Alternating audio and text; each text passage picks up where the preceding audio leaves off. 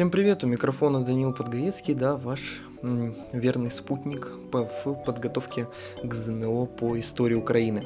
Так, ребят, сегодня у нас, скорее всего, будет выпуск длиннее, чем обычно. Там, конечно, посмотрим, как получится, но в любом случае лучше приготовьтесь, заварите чайку, возьмите что-нибудь пожевать и начинаем про культуру Украины во второй половине 19-го, начале 20 века.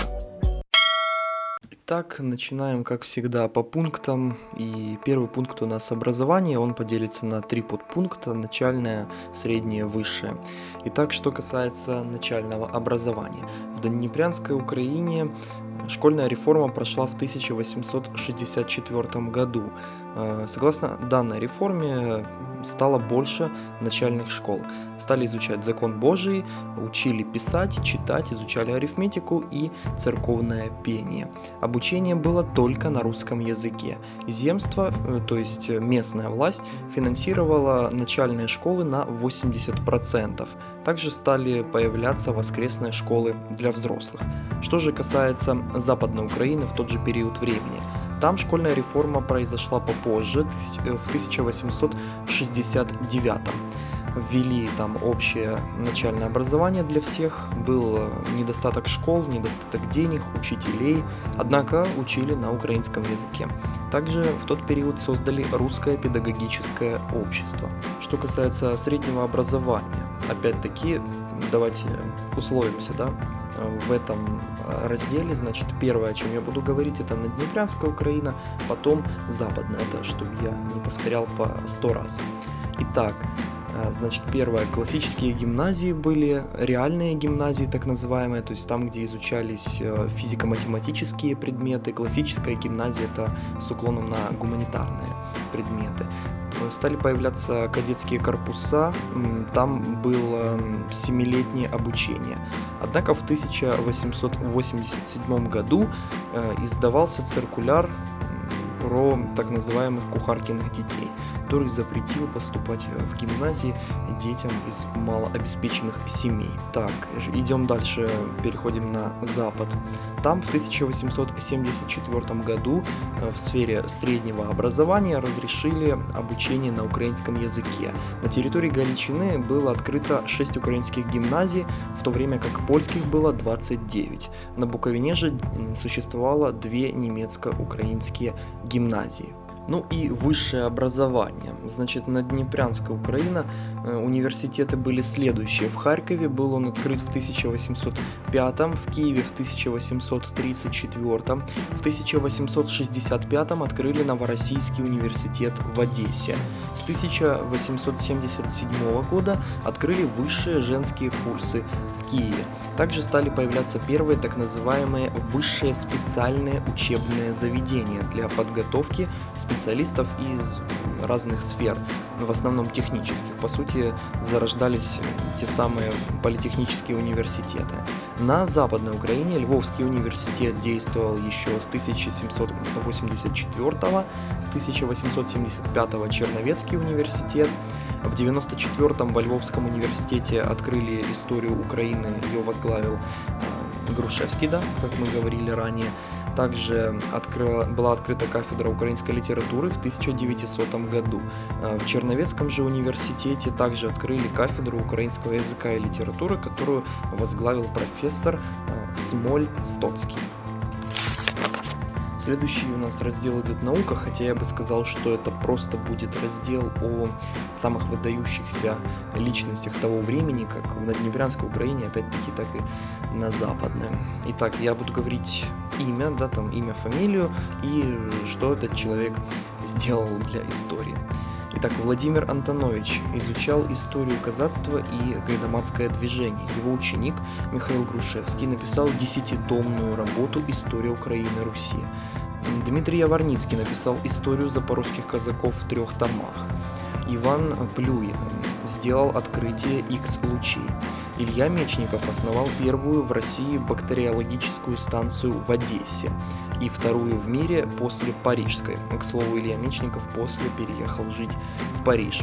Также за открытие явления, по сути, лейкоцитов, если я правильно понимаю, то есть явление уничтожения кровяными тельцами инфекций он получил Нобелевскую премию. Дмитрий Заболотный, микробиолог, впоследствии президент Академии наук УССР в 1928 году. Далее человек с интересной фамилией Миклуха Маклай, который путешествовал около 17 лет и изучал народы Океании, Южно-Восточной Азии и Австралии. Владимир Вернадский, эколог, э, изучал минеральное богатство Украины и создал учение про так называемую ноосферу, то есть эм, то, что создал человек, да, по сути, как бы, про наш мир. Федор Волк был этнографом и фольклористом, и Нестеров летчик, который первым в мире исполнил э, мертвую петлю. Едем дальше. Игорь Скорский, авиаконструктор, который создал в 1913 году самый большой на то время в мире самолет, который назвали Илья Муромец. А, что касается тех, кто изучал языки, была написана работа «Язык и народность». Также Борис Гринченко написал четырехтомную работу «Словарь украинского языка». И в то время прославился так называемый Агатангел Крымский. Он был восточно-знавец, да, как мы понимаем, специалист по Востоку, полиглот, который владел приблизительно 60 разными языками. К слову, именно он доказал украинский характер языка древнего Киева. Что касается литературы того времени. В украинской литературе тогда преобладал реализм, социальная направленность и пропаганда идеи справедливости. В Наднепрянской Украине был издан первый украинский перевод Библии, который сделали несколько человек, там действительно большая работа. А, это был писатель и этнограф Пантелеймон Кулиш, ученый, богослов и при этом физик, электротехник Румой, а закончил перевод и отредактировал Иван Ночуй Левицкий. Также прославляется писательница Мария Велинская, она же Марко Вовчок, которая написала первую на украинском языке социальную повесть «Институтка». Панас Мирний пишет романи «Хіба ревуть вули, як ясла повні», «Повія», також повість «Лихі люди» і п'єса «Лимерівна та спокуса». Упомянутый Иван Нечуй-Левицкий пишет Микола Джеря и Кайдашева семья, Коцюбинські повісті Фата Моргана Тіні забутих предків. Леся Українка пишет драму Фієрію Лісова пісня, а також просто драму Кам'яний господар. На Западной Украине, упомянутый нами в прошлом буквально выпуске и даже в прошлом посте в Телеграме, и Иван Франко, да. Поэт, прозаик, публицист, драматург, доктор философии, плейбой, филантроп. Последнее просто добавление от меня. Его произведения. Э, Мойсей, Зів'яли листья, потом Захар Беркут и Борислав Смеется. И еще более 5000 различных работ. Э, Василь Стефаник э, писал в стиле психологизма, при этом у него был такой определенная, знаете, строгость и простота изложений. Вот. Его произведения «Каменный хрест» и «Дорога». Его, к слову, называли сельским Бетховеном. Ольга э, Кобылянская пишет произведения «Земля и царевна», и Федькович был буковинским поэтом, его произведения «Нива» и «Лукьян Кобылыця». Также он был упомянутый ранее э, редактор газеты э, «Буковина». Театр. Стал активно развиваться аматорский театр и были определенные достижения в драматургии. Далее называю самые популярные пьесы того времени и человека, который эти пьесы ставил. Михаил Старицький поставил за двома зайцями Маруся Богуславка, Марко Карпівницький поставив Доки сонце зійде, роса очі виїсть, Глитай або ж павук, Іван Карпенко Карий, у него много пьес, Бесталанна, Наймичка, Мартин Баруля, Сто тысяч, Сава Чалый, Хозяин, Суета. Это все название пьес. Э, далее выходит Эмский указ, который запрещает сценические произведения на малорусском языке. Театр уходит в подполье. Однако в 1882 году правительство, крупное большое правительство, как мы понимаем в Петербурге, дает передает вот это вот э, право решать и разрешать всякие постановки на украинском языке с местным властям, местным губернаторам в частности. И уже в 1982 году э, Марко Кропивницкий создает профессиональный театр. Создается первая украинская профессиональная труппа – театр Корифеев. Э, значит, Михаил Старицкий э, становится директором данной труппы, и э, туда вошли Николай Садовский, Панас Саксаганский и Мария Заньковецкая. Ну и, конечно, еще братья Табелевича. В 1904 году Николай Лысенко основал музыкально-драматическую школу. Это был, по сути, первый в своем роде такое театральное учебное заведение. Да. А в 1906 а, Садовский в Полтаве создал э, первый украинский стационарный профессиональный театр, который в 1907 переезжает в Киев. А на Западной Украине из такого значимого только в 1864 основали во Львове э, первый профессиональный театр сообщества «Русская беседа», где режиссером стал Бачинский. Что касается прекрасного мира музыки. В 1862 году певец и композитор Семен Гулак э, Артем, Артемовский по-украински, да, создает первую украинскую оперу «Запорожец за Дунаем». В 64-м, то есть два года спустя, он исполняет ее в Петербурге. Я далее не буду говорить имен, чтобы не тратить много времени. Да? Буду первую букву имени и фамилию. А, значит, э, М. Архас, основе творчества да, Тараса Шевченко, пишет оперу «Катерина». Композитор П. Сокальский, автор опер Мазепа, Богдан Хмельницкий, Майская ночь и Осада Дубна. И немножко больше информации про Николая Лысенко. Он считается основоположником украинской такой классической музыки, написал много опер, в том числе «Рождественская ночь», «Утопленница», э, «Тарас Бульба» и оперы для детей «Пан Коцкий», «Коза Дереза» и прочее, прочее. Вообще в его творческом наследии числится более 600 песен, как народных, так и написанных на слова поэтов. Он положил на музыку более 100 произведений Тараса Шевченко, а также э, много из произведений поэзии Ивана Франка и Леси Украинки. Также был такой М. Леонтович, он же Николай, да, композитор, автор классической обработки украинских народных песен «Щедрик-ведрик» и «Дударик». Э, С. Крушельницкая была известной э, солисткой Львовского оперного театра, певицей, выступала в Петербурге, также на сценах Европы, исполнила более 60 Э, различных партий в операх «Пиковая дама» и прочих. Э, что касается территории Галичины, то есть Западной Украины, да, эм, Вербицкий – автор 12 оркестровых рапсодий, нескольких опер и многих композиций для хора. Написал музыку на слова э, Чубинского «Ще не вмерла Украина». Напоминаю, да, друзья, кто нас слушает не из Украины, «Ще не вмерла Украина» — это стихи Чубинского, которые легли в основу гимна. Итак, поговорим также о архитектуре и скульптуре. На самом деле для меня немножко сложноватая тема, хотя я изучал различные как бы стили, да, в предмете культурология, но тем не менее, это достаточно непросто. Итак, архитектура. Что касается особенностей архитектуры того времени, это была такая масштабная стройка. При этом использовались новые технологии и материалы, в том числе стали э, идти в оборот бетон, железо и железобетон. Эм, и прослеживалась потеря единого архитектурного стиля, эм, и в основном преобладал так называемый стиль эклектики, то есть э, соединение в одном здании признаков разных стилей и различных художественных приемов, да, основными носителями красоты становились декоративные детали, которыми э, пышно украшали стены домов. Итак, далее по строениям по архитекторам.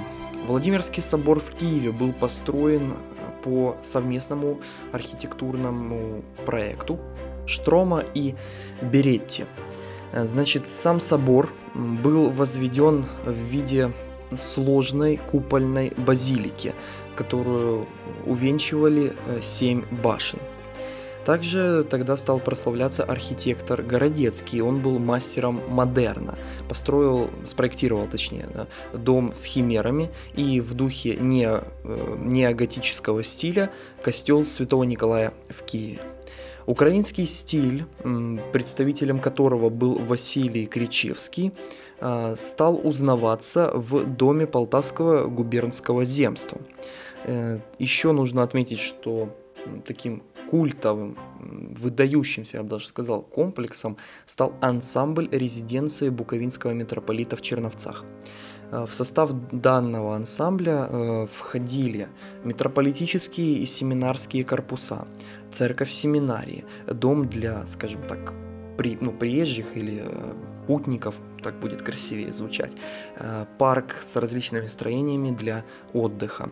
Сам ансамбль в себе органично соединил украинские народные традиции и элементы византийского и романского западноевропейского стилей.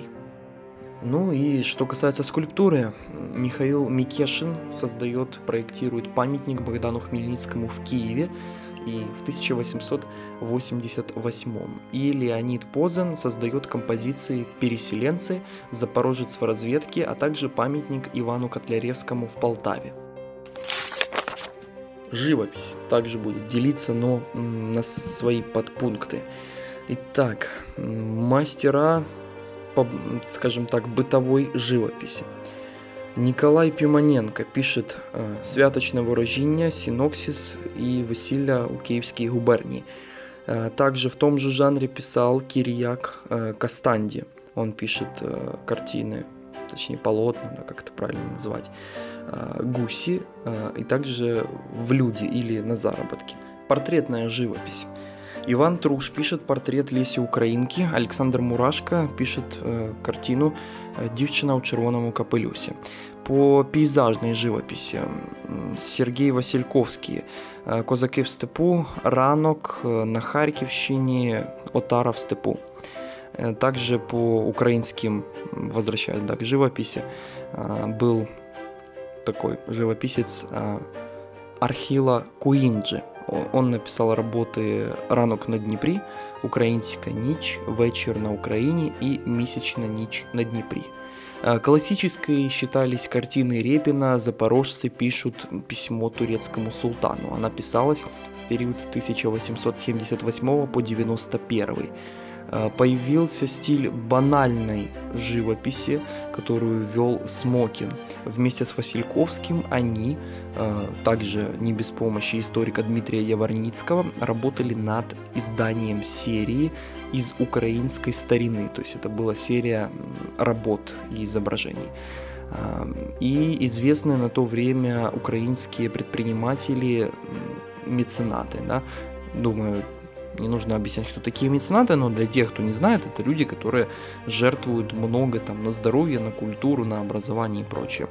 Итак, э, что касается именно таких семей предпринимателей, самые, конечно, известные и большие это Терещенки, Семиренки, Ханенки и э, отдельно человек Евгений Чекаленко.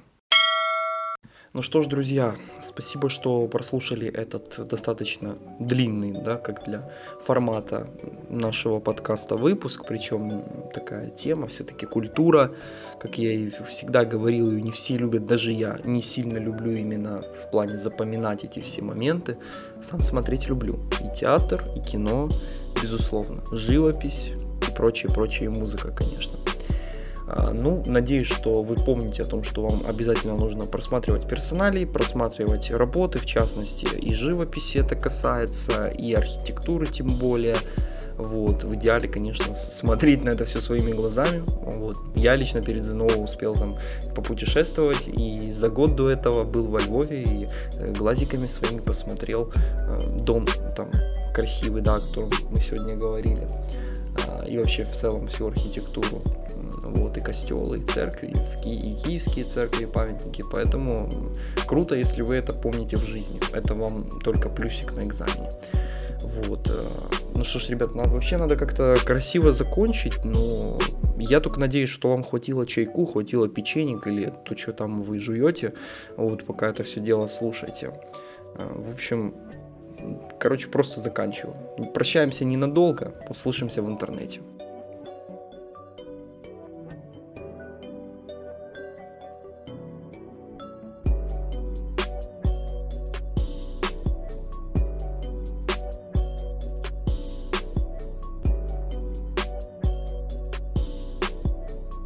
Производство Подгаецкий продакшн.